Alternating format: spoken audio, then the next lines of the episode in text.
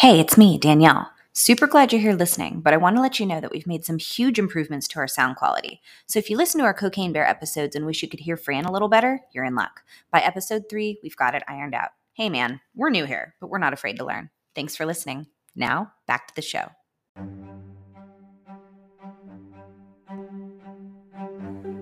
I'm Danielle, I'm Fran. and this is Snow in the Mountains.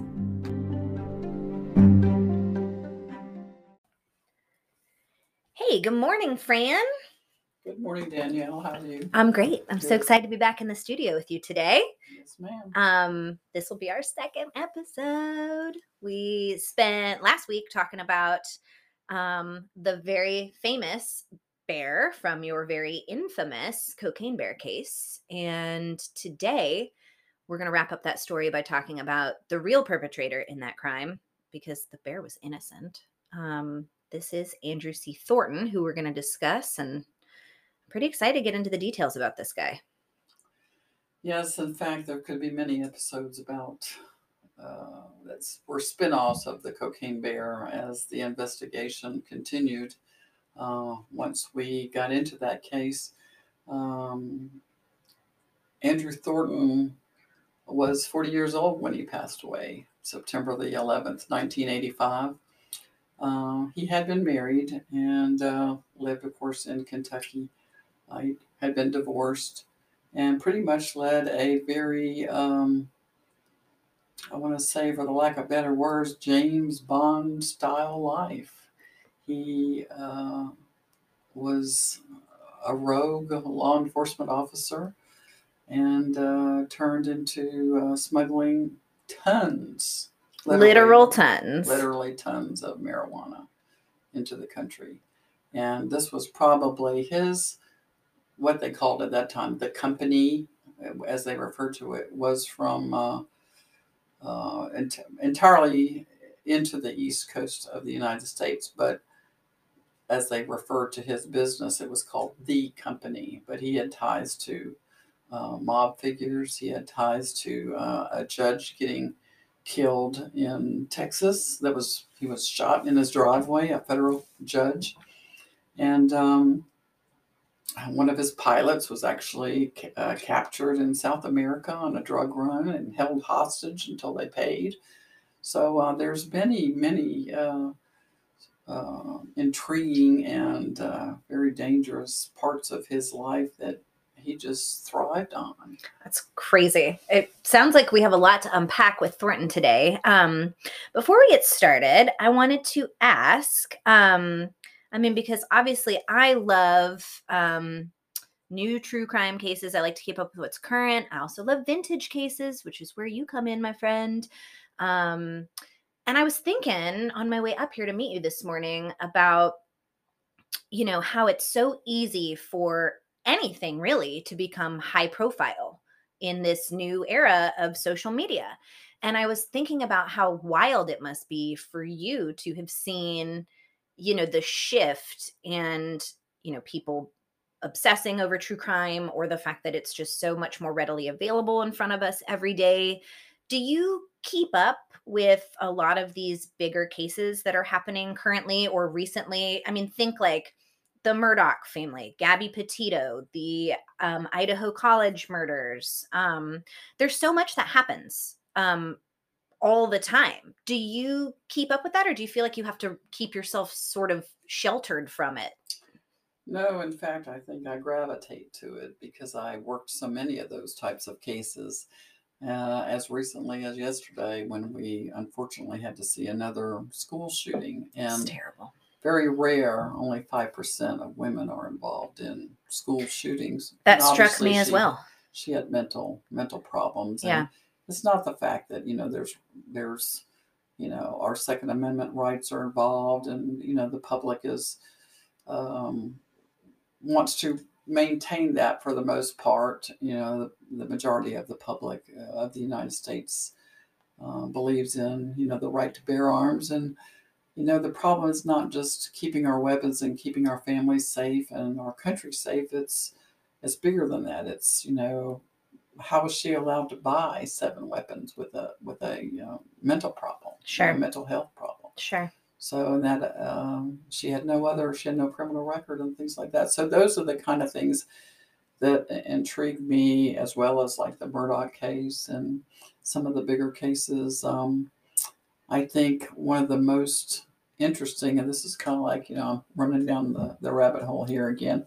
I think one of the most um, interesting things about uh, today's investigation that should be pursued uh, more diligently, and it's being used a little bit, is the uh, reverse DNA. Oh, yes. Genetic genealogy is amazing. That's how Yes. Paul Holes and his associates in Contra Costa County in California were able to finally track down the Golden State Killer. And um, actually, genetic genealogy is what played a role in one of the very first true crime cases that struck me in my heart as a kid. I became, as it's known on the podcast, My Favorite Murder, which is my favorite true crime podcast, a murderino. Um, I became a murderino as a child when my mom told me the story of one of her childhood friends, Bradley Bolino, who went missing in the little town of Boardman, Ohio, um, just outside of Youngstown, part of the Steel Belt, you know, between Pittsburgh and Cleveland.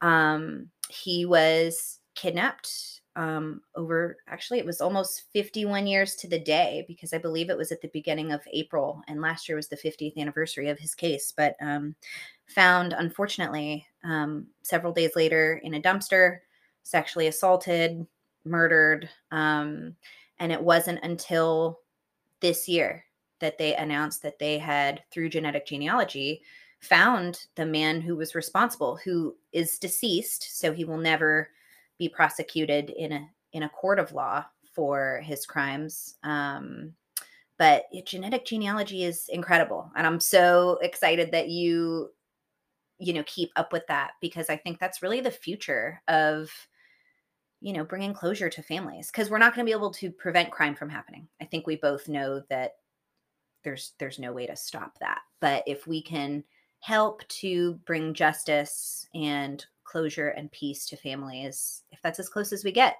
then that's what we need to do. Absolutely. I think I think that's a big role. I think that uh, law enforcement needs to be looking at that and as a future uh, uh, caveat to their investigations to pursue that in in um, you know in the biological sense, so that Absolutely. they can deter future you know Jeffrey Dahmer's and other serial killers that are out there because um, it can be done. Absolutely. Yeah.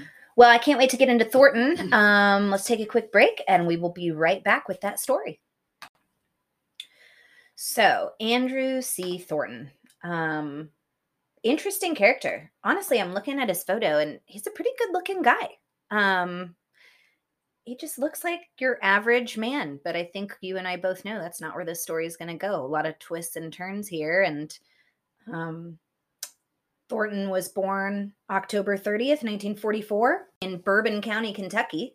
Um, this and some other details I'm going to share with you coming from Wikipedia. Thank you so much, Wikipedia.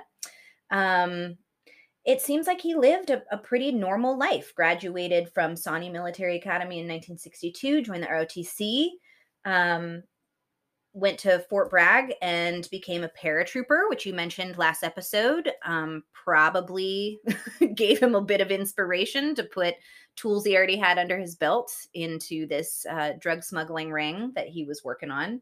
Um, he actually received a Purple Heart for his service in the 1965 U.S. invasion in the Dominican Republic and trained racehorses for his father. So, I mean, you know, this guy, a bit of a chameleon. It seems like he could kind of do anything. And maybe that's what helped him sort of fit in with these different groups and come up with these tricky little ways to make his money by smuggling drugs. Um, tell me about his career, Fran. What do you know about his tenure in law enforcement? Well, I believe he started um, the police department. He got, I think, bored with working on his father's uh, stud farm in Kentucky.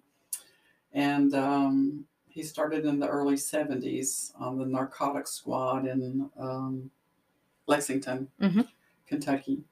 And he decided to take night classes uh, and he got a degree in criminal justice. And then um, later on, he decided to go back and he got a degree in law. So he was actually had a law degree. Um, he was in law enforcement for about eight years. And the entire time uh, he was in law enforcement there, it was primarily in narcotics.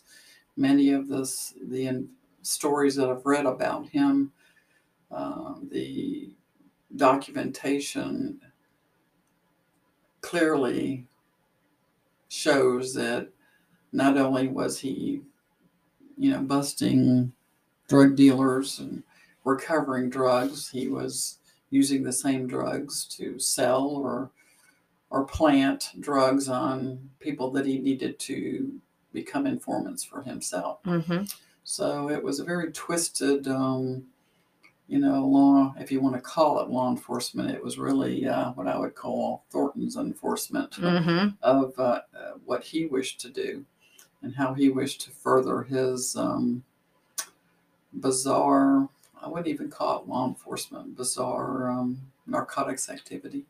Yeah, it seems like he had a, a pretty grand scheme in place. Do you have any evidence that some of the people that he busted you know did did he end up working with any of them down the road Well, there was, um, I don't know that he claims that he did. He he actually had a partner uh, by the name of Bill Can.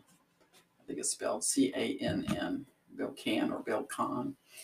Uh, and he and Bill actually met um, at the Lexington Narcotics Unit, and um, in their escapades there, they um, met with a young lady by the name of Melanie Flynn. And Melanie was a jet setter. She was in her 20s, uh, came from a very prestigious family, wealthy. Her father was a former state senator, and um, she had a well endowed background. She um, flew all over the country. She, at one point, attempted to be a model. She did some acting. She uh, really didn't have a what you would call full time type job. Uh, she had been um, lucrative in some of the types of work that you might consider close to prostitution, where she was doing filming and the types of filming were questionable. But um, for the most part, she was raised right and she uh, just got in with what I would call the wrong, wrong crowd, being Thornton and Kahn. And so um, she, Kahn at that time was married, and um, I believe she had probably been arrested for drugs. And they tried to uh, flip her, and she became their informant, as so many officers do. Uh, they probably used a technique where they just basically threatened her and said, you know, you're going to jail, you're going to embarrass your family, blah, blah, blah. well i mean thornton doesn't seem like a guy whose integrity is aplenty we'll say so yeah it makes sense i mean particularly being able to bully a woman into what you need from them it seems a bit run of the mill for these like more crooked type of guys Exactly. She was um, very attractive, and so um, she, I guess, enjoyed the the wealth and the lifestyle and that type of thing that these guys would tell their stories of what they would be doing and partying and all that kind of stuff and guns and the violence and all the all the war, war stories that come along with that. So um, she ends up disappearing. And uh, she had told her parents that Bill Kahn with the uh, narcotics unit had uh, basically proposed to her that he was going to marry her, even though he was already married. And uh, Good job, so Bill. The parents had um, reported her missing, and um, the investigator did a terrible job. Basically, did nothing, uh, and for reasons that you can probably assume, that um, they didn't want to find her. Um, they did find a purse of hers containing a prescription bottle in a lake uh, near the property that Thornton owned, which was a key piece of evidence. Sure. And um, then the investigator at the time that was investigating her death uh, got a tip that she was sighted in Miami. It wasn't unusual for her to travel to Miami. She wasn't the type of girl that would just run away, or woman at that time that would run away and not let her parents know where she was.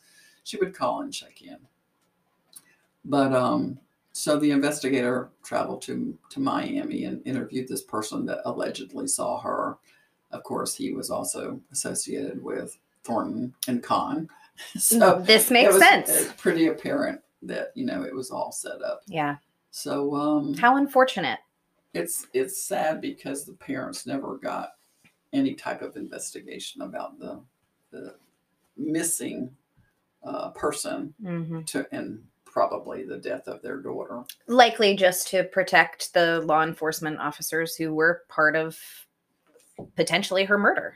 Well, I think Melanie was too close. She knew exactly what they were doing, and they probably feared she was going to tell. Yeah.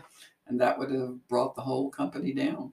Well, I think maybe that's the risk you take when you, you know, consort with like-minded, you know, folks who aren't afraid to commit a crime or two along the way. You just never know when someone's going to flip, and y- can you really trust a criminal? I guess is basically what it comes down to. Only criminals trust other criminals, and most of the time they really don't. It makes perfect sense. there's a there's a, an excellent uh, journaling. I'll call it a book of the. It's called the Bluegrass Conspiracy, written by Sally Denton, and um, I'm going to read a short ep- excerpt from that book Awesome. that uh, talks about Melanie Flynn. In 1983, her mother breaks a 16 year silence about the disappearance, calling a radio talk show to accuse the Lexington police of ignoring significant information she provided to them in 1977. Mrs. Flynn was especially critical of then Captain John Bizzack for his role in the case. I have given Bizzack and many of your police officers, she tells Lexington Police Chief Larry Walsh on the air, names, dates, addresses, and events that nobody seemed to care about. The mother also tells WKYT TV reporter that she believes the Lexington police themselves were involved in her daughter's disappearance and murder. What a strong woman. I mean, that is just heartbreaking as a mom, and you too. I mean, to have to issue a public plea, not for somebody to help you, but for somebody to even listen. She's giving information to a brick wall. Nobody is budging to help her. I just can't imagine, you know, compounding that level of grief and confusion with that anger and that frustration. I mean, it just sounds like a parent's worst nightmare. It was, and it probably still is. I it I don't know probably haunts her to her this day. parents are still alive. Her her brother actually played for the uh, Cincinnati Reds. He was a famous baseball player. Oh, that's awesome. Melanie's brother. Well, Sad case. it, it's it's awful to hear and you know this kind of echoes back what we had said last week that drug smuggling is not a victimless crime and usually there's a trail of destruction you know leading up to and during the transportation of marijuana and cocaine and you know the distribution of narcotics um how did thornton get his start in smuggling Well, he was approached by um, a friend of his who he met in the military school, and his name was uh, Bryant. And Bryant became his partner. Actually, Bryant really wanted to lead the company more so than than Thornton. They were always butting heads. mm-hmm. So they actually, um, he, uh, they actually met, and um, in the early '70s, and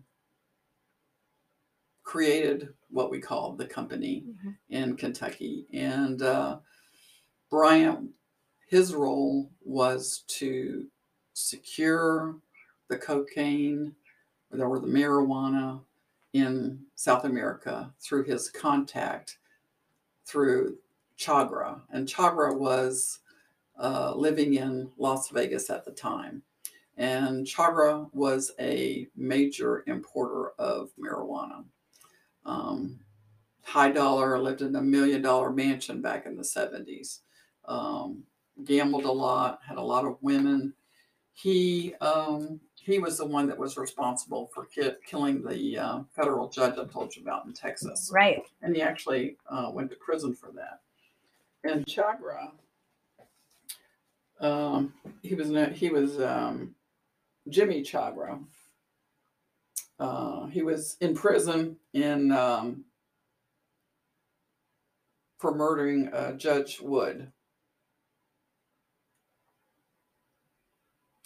But anyway, um, so that's how that's how Bryant's job in the company or his role in the company was to secure the contacts through Chagra in South America to get the marijuana. So I'm sure the cocaine's coming from Colombia. Mhm. Is the marijuana coming from Colombia as well? Yes. Uh, there was more marijuana to start because it was that was the period of time it was. So Drew's role was transportation and ground crew. That was Drew's role. So it was almost eh, like a military concept. Sure. You know, that's what he loved. That was Drew's role to develop and infiltrate and make it work. He's the logistics guy, Yes, the make is. it happen guy. You know, as you were talking, I had to know this is like one of my favorite parts about old cases is Mhm. figuring out what it means today. So when you mentioned that Chagra had lived in this million dollar mansion, Mhm. I had to look it up and see that a million dollars in 1970 is equivalent to about seven point seven five million dollars today. So I mean, yeah, that guy was Yeah, loaded. He, was rolling. Yeah, he had lots of money. Um, so they start the company, they formulate this plan. Everybody is assigned to their own, you know, list of chores, Right. the housekeeping that they have to do in order to keep this operation afloat. Do you know how many runs um, or how many imports they had before we find Thornton's body on September 11th, 1985? I don't know exactly how many. I can't put a number on it. I know there were many. I know that several uh, large aircraft were went into Kentucky, into dirt strips in K- Kentucky. I do know that um, they used a lot of um, Beechcraft King Airs with um, um, double duplicate fuel engines or fuel tanks on it. Oh, so they could fly further. Yes, a lot of times in the smaller planes, um, because marijuana was so bulky, it wasn't really popular to use small planes. That's why back in the 80s they used DC 3s in the bigger planes Sure. because they could get more on the you know on the plane and it- because of the bulk and the weight. But um, and when when you put a bladder tank that holds the extra fuel for the distance, then you lose your uh, profit because because you're not bringing in the drugs. Yeah, the plane can only hold so much weight. So, are you bringing in the drugs, or are you going to make sure you're fueled up for the journey? That's right. And uh, so uh, many times, uh, I'm going to go back to one other thing. One many times um, they would meet all over the country, and uh, one of the things I found interesting. There's a, a very popular, still there today, restaurant in Savannah called the 1790. Okay. And the 1790 restaurant, uh, I guess it's actually kind of a Airbnb now, um, was the meeting place for Bryant and for Thornton back in the day. Oh, And they would have their meetings and they would uh, put together their uh, smuggling operation, their next venture. And um, many stories were overheard by the hired help and lots of drinking and lots of um, you know, um, anger was going on because they, these two guys really were most, they were both type A personalities, I would say. I think you have to be. I think you have to be and to so play they, a role. they often butted heads because Yeah. they both wanted to be in charge. And uh, that's why it was difficult for them to, you know, maintain this relationship that they had. Well, and I mean, let's be honest, it's probably not a stress free life Oh, no. being a drug smuggler. And so I can imagine that, you know, tensions are running high. Um, like you said, we've got two like very alpha male personalities here. Um, who knows if if they themselves were users, you Yeah, know, which I could add fuel to the fire. Any, I never ran across anything that said that, and I wonder that they did because a lot of time, I mean, a lot of times you'll know that smugglers do that, but a lot of times it's just business. Sure. You know, Sure. It's just business because they want to be level headed and in clear thought when they're running this operation because it's Well, know, it's very dangerous. I think you have to be able to think well, on your feet. Millions, millions of dollars is at risk. Well, and I mean, too, you lose one guy You like- know, or- like they did. yeah, or one guy gets picked up and you don't want somebody to flip. Remember what you said earlier, that great quote that criminals only criminals trust criminals if they even do. So, um so I see I'm looking back at the Wikipedia page and it sounds like um the the plane that they were flying on September 11th, 1985, where we found Thornton in the driveway of poor Fred Myers, Um, was a Cessna 404. So this was one of the smaller planes. Um, and do you remember? Um, I believe you had said it was about 75. Um, was it pounds or kilos? That was 75 pounds of cocaine was on his person in a green army duffel bag. What was the valuation of that? Uh, at the time, I'm trying to remember because back then it was totally different than what it was today. Um, back then, the valuation was $15 million. Here on Wikipedia, it also says uh, $4,500 in cash, um, six one ounce gold Krugerrands, knives, and two pistols. Oh, he was also wearing Gucci loafers. Oh, yeah. So he's hot to trot. But um, the valuation today um, would be about $15 million in cocaine. Yeah. That is unbelievable.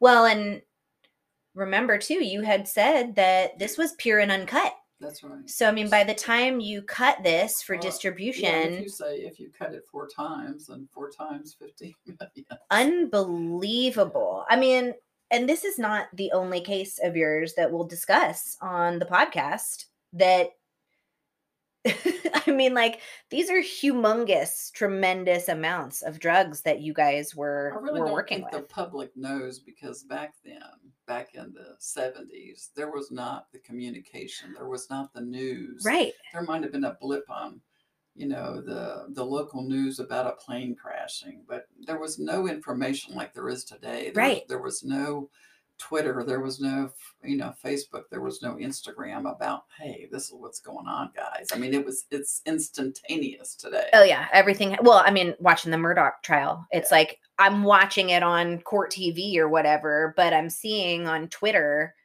information that happened 30 seconds before because of the delay on my TV, you know? So, yeah, I mean, this this information is instantaneous and you guys as agents of the GBI, the FBI, the DEA, local law enforcement agencies, I mean, not only are you out there protecting the public, but you know, back in the day, it's like you're protecting everybody from the information too.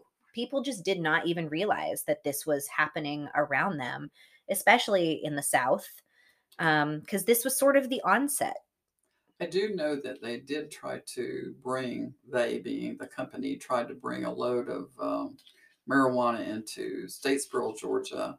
And uh, Bryant had approached a farmer in Statesboro at his pasture. He felt somehow he had a connection to this farmer through a source. Went to the farmer and said, Look, I got a plane that needs to come in. Your place is great. Can you move the cows for a day? I'll be in and out. Offered him fifty thousand dollars to use the pasture. Wow. Okay, they were going to let it, ask him to let it dry out. You know, it was obviously in the summertime. And uh, the guy said, Yeah, I think I can do that. and so the next thing you know is uh, the, the farmer goes to the Bulloch County Sheriff's Office and, you know, reports this guy and his tag number. And it turns out to be Bryant. Wow. Yeah. So, okay. You, Fran, are this sweet little agent doing your thing out there in a man's world, elbowing your way, you know, through this high profile law enforcement world. And okay, so Thornton's body is found, you know, your agents up in Tennessee, because I know that was out of your jurisdiction, gather up, you know, the remnants of what they can find around Thornton. Um, I know that you had said that come October the following month, you guys were able to retrieve another duffel bag and parachute out in, I think, Cherokee County, Georgia. Correct me if I'm wrong. And then it's kind of like, you know, the parachutes match, the duffel bags match. You know, this is all related, but the guy is deceased. So seems like case closed. Two months later, you're preparing for Christmas, and all of a sudden, the bear is found. So tell me how you insert yourself here in the case. What happens next? How do you relate all of this together? Well, at that point, uh, because you have to remember our communications are as archaic compared to what they are today. Yeah. So um, we had already taken, uh, Agent Loggins and I had traveled to Cherokee County to pick up a parachute and a duffel bag with 75 pounds of cocaine that had landed in a gentleman's yard. Uh, this gentleman was an elderly gentleman, and he was very upset that we were taking his parachute. Oh. In, in fact, my boss, Gary Garner, had to go out and buy a duplicate parachute for this man. You're kidding me. No. so that he would have Uh, he would have a memoir Uh, of yeah. what had landed in his yard. a souvenir. Does this Yeah. guy work for Kentucky for Kentucky? Or No. sorry, that was a mean joke. No. I'm sorry. No, he doesn't. He just wanted to have something to, to to hang on the wall to say this was his story. I mean, the guy did realize that he could get a lot further if he kept all of the cocaine, right? I mean, he'd be rich. That, wouldn't happen. Okay, all right. Well, so that was very nice of Gary. Yeah, he, he went and did that. I'm, I'm sure he used what we call PPI money, purchase evidence, purchase information money. That is That- so funny. That was the peapot money we bought with that. But uh, anyway, um, so we did. We traveled over to uh, Cherokee County and we got the duffel bag. Uh, it had um, 34 packages of, uh, they looked like footballs Mhm. of cocaine. They were all labeled USA. Uh, it was a black nylon uh, parachute uh, and a, course, a it was a green army duffel bag. But uh, I'm I'm refreshing my memory from the official report of the Georgia Bureau of Investigation Division of Forensic Sciences. Yeah, this report is mind blowing to me. I mean, first of all, the font. This is is this done in a typewriter? This was probably done on a very very old computer. Oh yeah, because look, it has the little black um Yeah, box at the, the little box at the end. I'm totally going to put a photo of what this report looks like up on social media for you guys to see because it's just fascinating to me. First of all, that this document still exists. And then second, to see how things are detailed. Um, I mean, yeah, it's a far cry from where we're at today, but look, I mean, it's honestly a bit more impressive, I think, that you guys are able to accomplish so much with so little technology. It's awesome. So, um, all right, continue. I can't wait to hear more about this document. So um, once um, I had got the document and further looked further into what other agents had brought into the crime lab Mhm. because we did not have the resources to get on the computer and Google information like we do today Right. to determine that another agent had found another par- uh, parachute in Right. They don't just Atlanta. this doesn't cross reference itself. So, uh, and in fact, that had actually happened. So the so the crime lab report shows different agents had come into Atlanta and brought different parachutes containing duffel bags of cocaine. They didn't know that we had done the same thing. Right. So that's where, you know, until we had met up with each other after the cocaine beer. Yeah. So, uh, total amount of cocaine in Georgia, I think, like I said before in episode one, was 222 pounds of cocaine from the three different parachutes that were found. All Georgia. related to Thornton. Were all related to Thornton. And um, they were all pretty much identical. So we knew that was from, from the same Right. shipment from that same night, September 11th. And we believe, like I said before, that it was he was being chased by U.S. Customs from the coast coming in, and um, he chose, like we said, why would you kick out, you know, millions of dollars worth of cocaine unless you're going to get caught? He didn't want to get caught, Right. so he kicked it out, and he thought he was the best of the best as a paratrooper, and you know that was the end of his story. yeah, that didn't work out so well for him. But the other interesting part about this uh, crime lab report is it lists suspects on here, and there are several suspects, including Andrew Thornton, um, that I recognize. Uh, one of which is, which is interest, very interesting, uh, a gentleman. I'll call him loosely a gentleman because he, he tried to kill me.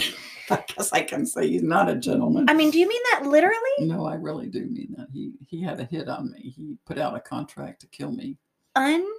Unbelievable. No, it's very believable.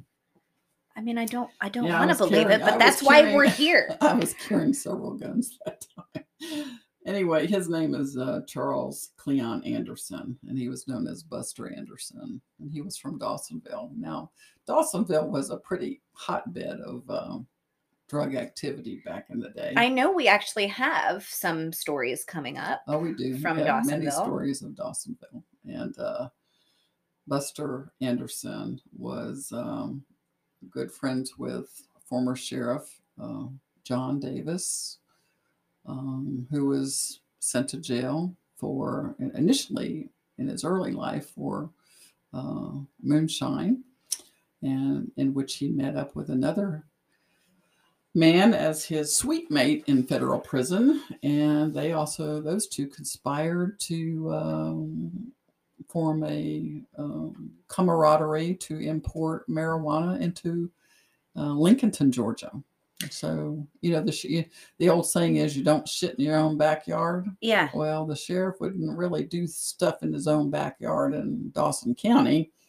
He preferred to go to other places. So he and another sheriff in Elberton, Georgia, the Elbert County Sheriff, Charles Starrett, uh, were the ground crew security for DC 3s that were coming into a dirt strip along the Broad River in Elberton, Georgia. And those planes were full of bunnies. No, they were full of marijuana, tons of marijuana. Yeah, I think, uh, you know, knowing you and the nature of your work, Fran, I really didn't think it'd be sweet little bunnies. Um, unbelievable. So this guy Buster puts a hit out on you. Is that related to this case we're going to discuss another day about the Dawson County stuff? Yes, it is. And how is he related to Thornton? I mean, did it shock you to see his name on this report? Not really, but I don't know exactly who uh, put. See, when the agents go in with drugs, Mhm. they put people's names down as suspects. So my only thinking is that one of the agents from one of these other cases put uh, Charles Cleon Anderson down as a suspect in uh, one of these um, seizures of drugs. Unbelievable.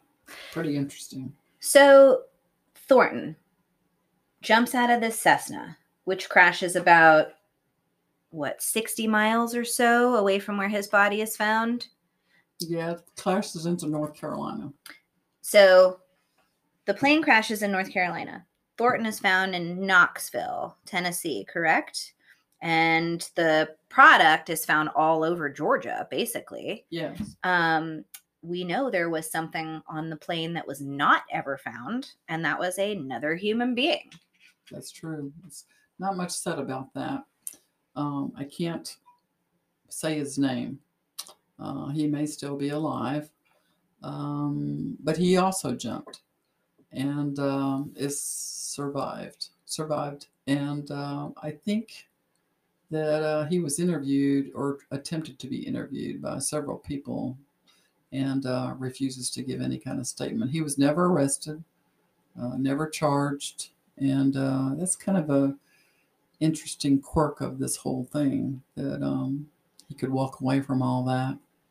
I mean, he seems to me like he flew away from it. I mean, how do you live to tell that tale and fly so far under the radar for the rest of your life? And hey, listen, this is America. You are innocent until you are proven guilty. That's true. But I think, you know, in a court of law, it would be very difficult to not walk away with some pretty substantial uh charges, right? I mean, we- you're and we- on the plane. And we don't know where what the investigators did in North Carolina, how much of the plane was recovered. I don't know those answers. I don't know uh, if they were able to get fingerprints back then. If they even did that, if it was if it burned up, you know, I don't know those things and things like that. If they were done, you know, why wasn't he pursued? Why did he, you know, get off scot free, so to speak? Well, and you know, it is very interesting, you know, having to be involved in a case that involves so many jurisdictions. I mean, again, we're talking three different states with three different bureaus of investigation, um, drug enforcement agency, local law enforcement agencies, um, and as you described, like an etched in stone sort of tablet archaic way of documenting these cases it is fascinating to me how it could even all come together in in any way to form some sort of like due process for a criminal now of course as we said thornton um thornton was never able to be prosecuted and probably got what was coming to him um what would have happened if Thornton was found alive? Would the jurisdiction that found him be the one to take over? Would he be, you know, sent Yes. back to North Carolina? let's let's say he let's say he um parachuted he injured himself he couldn't walk. Mr myers called it in and they caught him. Let's say that that happened. Um probably what would have happened this is this is my interpretation of what i would have think would have happened. Dea would have stepped in Mhm. the drug enforcement administration and uh, taken over taken him over. They would have taken him away from the locals or and even the state or tried to work with the state on this and uh, tried to uh, flip him. He would have had to give up everybody because he was going to jail for a very long time. And by doing that he would have had to give up a lot including melanie flynn. Um, so taking down the whole company would have been the goal. And by taking down the company, then you can access the guys that have the contacts in Colombia and That's all of that. that's right Um, what is there? he would have gotten a little bit of jail time, but nothing like nothing like the Yeah. information. The information he had and the contacts that he had would have far outweighed any jail time that he could have served. So I have a question about the bear. The bear has many nicknames, my favorite of which is Pablo Escobar. I mean, honestly, it's kind of adorable and it's very catchy. Um, I mean, we know that the cocaine came from Colombia. Do you know if this came from Pablo Escobar's organization or No, it came from contacts that Chakra had, and it came from the Santa Marta, Colombia area. So um, that's the best I know about that. Um, that's the best of my recollection. Interesting. Well, we'll be right back after this quick break. I'm just sort of left baffled, you know, uh, thinking about this guy and how, you know, I just imagine him as like a really puffy chest kind of kind of guy who just thinks the world of himself. And I I wonder, Fran, you know, I mean, it's been how many years since this case unfolded? It's been how many years since you've really heard these names? Um, I can't imagine how difficult it can be to sort of move on from these cases. And, you know, I wonder how often you think of these people and the things that they did and and your role in trying to clean up the mess that they left behind. So what is it about Andrew C. Thornton that still sort of haunts you to this day, if anything? Well, Danielle, I was 31 when I worked this case. I am 69 years old, and I still remember so many of the details about it. it still uh, intrigues me. And um, I don't know how else to describe him other than to say, after I did my investigation and I've read so much more about him through other sources, I would describe him as a cavalier blue blood with a mediocre scholastic aptitude, enough law enforcement skills to learn his cocaine importation trade. He was pretty much braggadocious about his parachuting skills, which caused his demise. Yeah. Yeah. I mean, it's a great summary of the way that you had to perceive this guy and you know you kind of wonder how much further he thought he could take it mm-hmm. or if he was kind of living every day like it was his last he, and he did because he had that mentality he told many of his friends that he thought he lived in the wrong century that he often likened himself to a genghis khan or a samurai or a you know, a ninja, a warrior. He, he, he likened himself to a warrior. I'm sure he did. So uh, he, he obviously focused his skills in the, in the wrong trade. It was interesting that um, I going to share a poem that Thornton had in his wallet when law enforcement found him on the ground in Tennessee. No way. Yes. And we'll put it on our. Oh, we can put it on our social? Yeah. Oh, awesome it says, Believe nothing because a wise man said it, because it is generally held, because it is written, because it is said to be divine, because someone else believes it. But believe only what you yourself judge to be true. Wow. I mean, this is a guy who feels that even when you're doing wrong, you're not doing wrong as long as you feel that it's benefiting you, right? That's true. Interesting. Well, Fran, I'm so excited that you finally told me the real story of the cocaine bear and how this all happened. And it feels great to me to be able to sort of put to bed some of the myth. I mean, I get that there's it's a bit of fun to sort of make a spectacle of it. But like I said in our last episode, it's a wild enough story for me, just the way that it was. I'm going to say also that uh, put a plug in for um, the Peacock channel is going to put an episode, a documentary about Andrew Thornton on April the 14th. So tune into the Peacock channel for uh, the documentary on Andrew C. Thornton. That is so awesome. We're going to make sure in the show notes that we include um, links to any of the articles that we used. We had one from uh, Wikipedia. We had um, Sally Denton's book, The Bluegrass Conspiracy.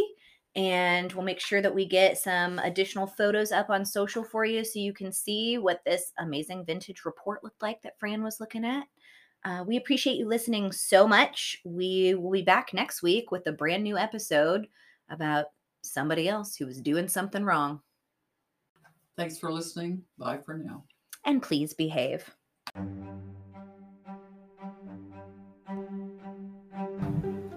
Snow in the Mountains is recorded in North Georgia by Fran Bishop and co host and producer Danielle Iglehart. Follow us on social media at snowinthemountains.pod or email us at snowinthemountainspodcast at gmail.com. Please be sure to rate, review, subscribe, and follow to help us out.